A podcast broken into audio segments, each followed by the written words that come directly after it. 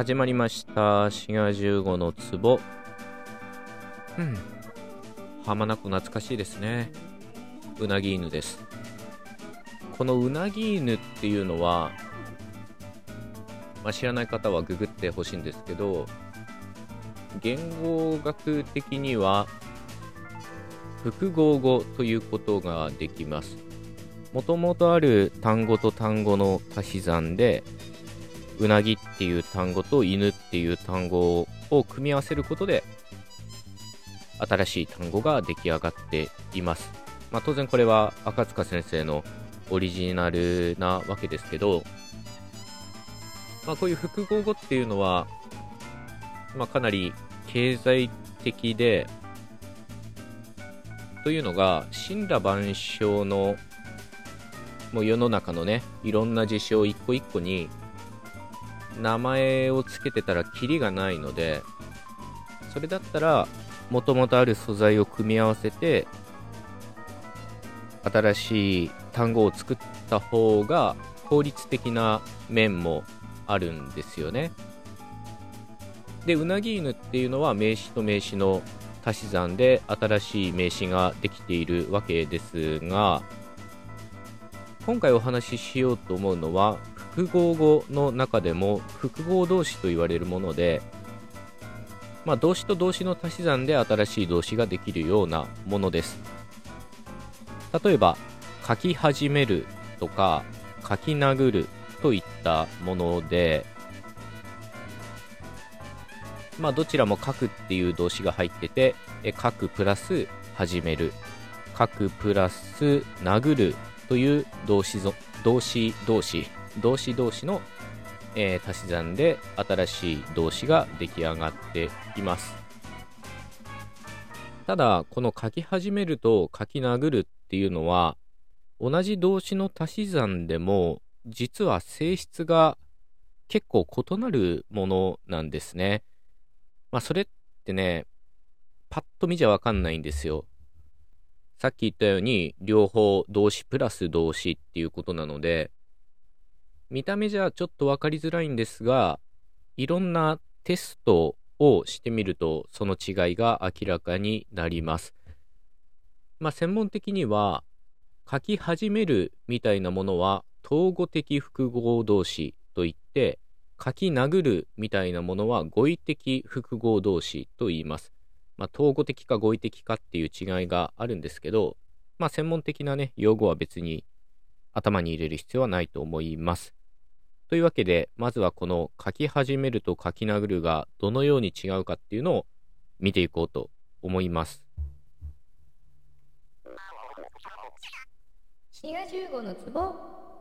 まず、この書き始めると書き殴るっていうのを尊敬語にした場合、お書き始めになるとか、お書き殴りになる。まあ文脈が整えばね、お書き殴りになるみたいな言い方もできると思います。ただ、このお書き始めになるっていう方は、お書きになり始めるっていう言い方もできるんですね。つまり、お書きになるっていう、その前の動詞だけを尊敬語にして、それに始めるっていうのがつくことができます。お書きになり始める。一方、書き殴るの方はそれができなくって、お書き殴りになるは言えても、お書きになり殴るっていうのは、まあ、相当厳しいというか無理だと思います。こういうふうに尊敬語にしたときに、前の要素だけにこう、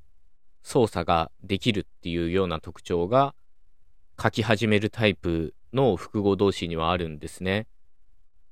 で、同様に受動体、受け身分にしたときもそうで、書き始められるとか、書き殴られるっていうふうに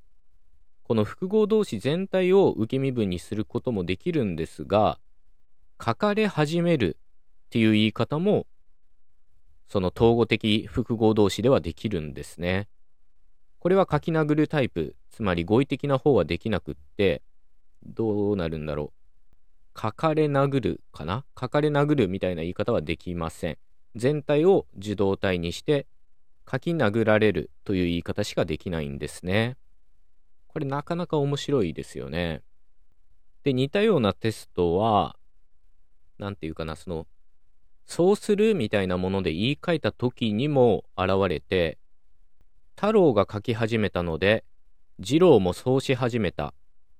みたいに、そうし始めるみたいに、始めるっていうのを残して、前の部分の書くっていうとこだけそうするっていうので置き換えることができるんですが、これが書き殴るだと、太郎が書き殴ったので、次郎もそうし殴った。これはダメですね。言うとしたら、次郎もそうしたというふうに全体をそうするで置き換えないといけません。以上ですね。えー、尊敬語にしたときと、受け身分にしたときと、まあ、そうするで置き換えたときと、と見ましたけど、書き始めるみたいな、その統合的な方は、まあ、イメージとしては、それぞれの独立性が高いと言えるんじゃないかなと思います。始めるっていうのを残して、前の部分だけ、まあ、尊敬語とか受け身とか、そうするで代用するとかね。一方、書き殴るの方は、書き始めるに比べて、結びつきが強くって、なんというかな、普通の動詞っぽいんですよね、より。まあ、だからこそ語彙的だみたいな名前がついています。こういうふうに一口に複合動詞といっても統合的なものと語彙的なものがあって実はテストをしてみるとその違いが明らかになるということです。で統合的な方書き始めるみたいなものはその意味的にはね時間関係を表したりとかより抽象的と言えるかもしれません。書き始める、書き終わる、書き続ける。まあ、こういったものが統合的複合動詞と言われるものです。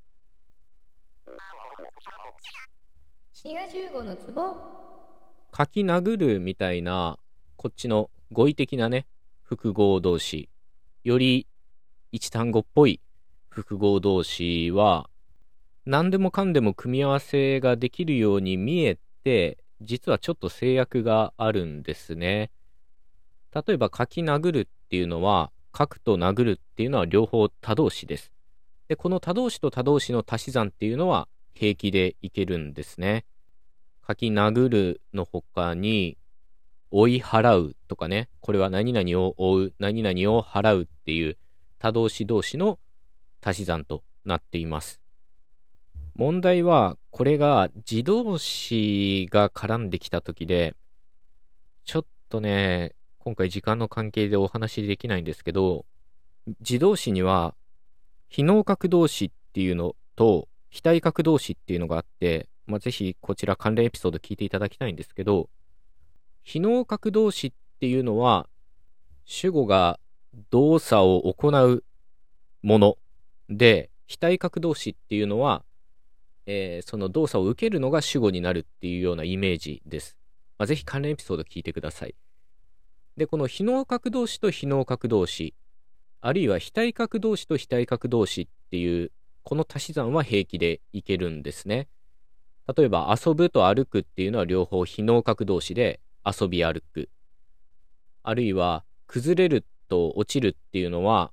これは主語に現れるのが、どちらかというと目的語っぽいもの、つまり動作の影響を受けるものが主語になるタイプで、こういう非対角同士の足し算もいけます。崩れ落ちるみたいに。